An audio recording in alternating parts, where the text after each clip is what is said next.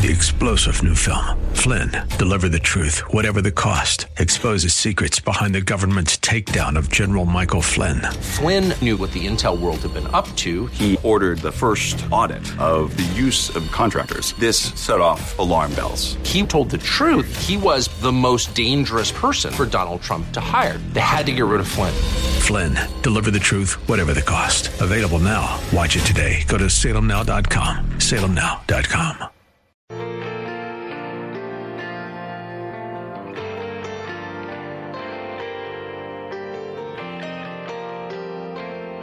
Well, hey, everybody. Welcome back to The Common Good. My name is Aubrey Sampson, alongside my co-host, Brian Fromm. We are thrilled today to talk a little bit more about revivals popping up on other Christian campuses around the country. Doctor Amanda Staggenborg, she's the Chief Communications Officer for the Council of Christian Colleges and Universities, is with us.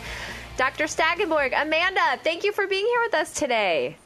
Thank you for having me. I am so happy and excited to talk with you. Well, we are so thrilled that you're here. Um, so our listeners know we've been talking and covering the Asbury revival for the past couple weeks. Tell us what is happening maybe there and then what you're seeing happen at other Christian colleges around the country. Yeah, well, it was a complete surprise at Asbury. Um As most people know by now, I think the New York Times calls it the Christian Woodstock. And, and there was um, a typical chapel service that started about two to three weeks ago, and then it just kept moving forward. It would not stop, and then it attracted uh, about fifty thousand people on this little campus in Wilmore, Kentucky.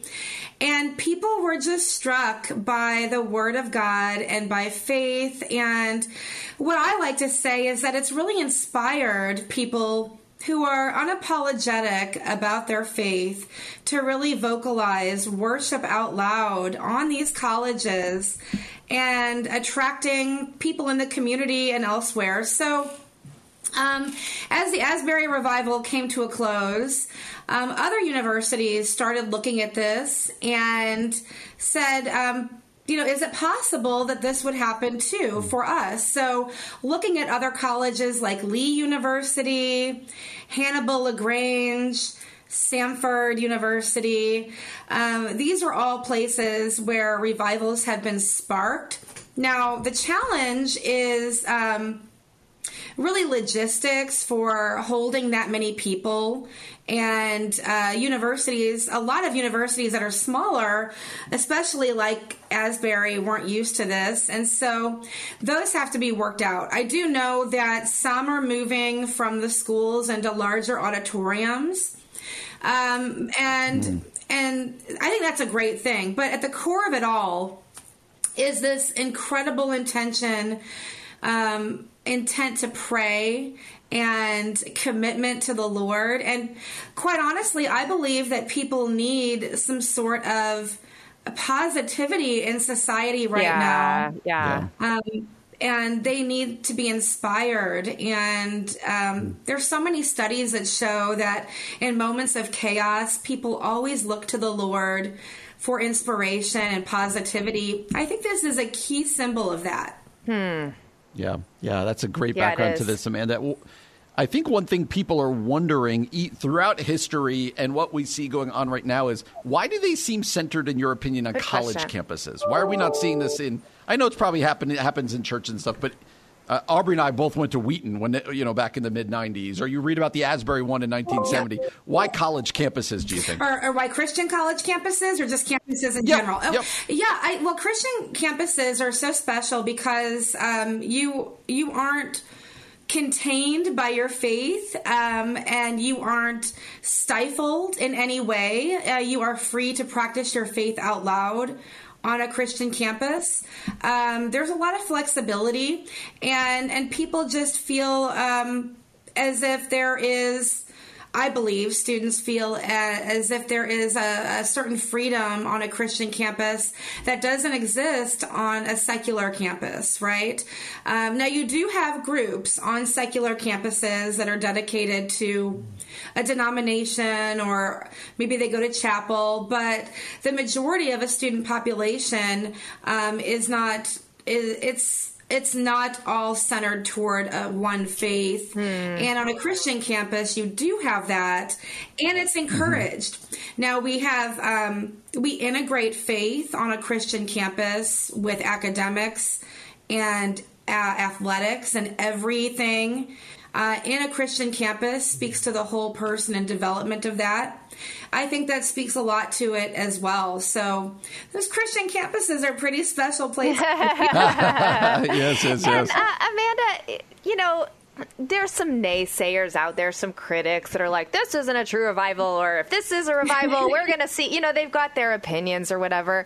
What are your thoughts? I mean, I know that's a kind of a big question, but what what yeah. are your thoughts on that in general? I would I would probably ask them, what more could you possibly want? Mm. Um, mm-hmm. What more? I mean, this is... The Asbury was a uh, revival was grassroots. It sparked from the students. It came. It did not come from the administration. Yeah. It did not come from leadership. The students wanted this, and they mm-hmm. made it happen. And why are we not? Why are we criticizing that? Um, I would think that that's exactly what you want from a revival. You want people to pray and sing and feel as if they can apply everything that they're feeling to their daily lives. And boy, what a great message that is, right? Mm. So I would yeah. say to the yeah. critics, I think this is exactly what you want right now. This is what we need right now. Mm, yeah. Yeah. And it feels really important that it's student-led. Like, these uh-huh. are coming from the students. It wasn't like, you know, the president of Asbury is like, revival on Wednesday at ten. You know, it didn't start no. that way. Uh, to speak to that, Amanda, the importance of the organic kind of a student grassroots nature sure. of these things. Well, anything that comes from a student um, is going to be more, it's going to have more credibility to other students. It's going to have, um, I think, more an authentic nature, whereas if it comes from the top down, it could be viewed or interpreted as promotional yeah. or selling something yeah.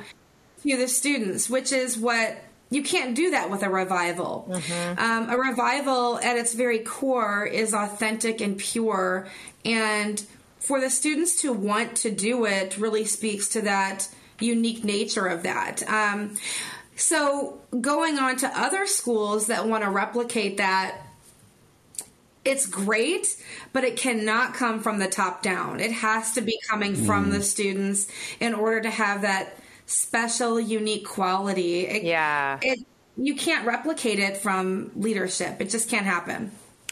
Um, yeah. And Amanda, as the chief communications officer for the Council of Christian Colleges and Universities, obviously you're kind of aware of what's going on, what God is doing in Christian campuses around the country.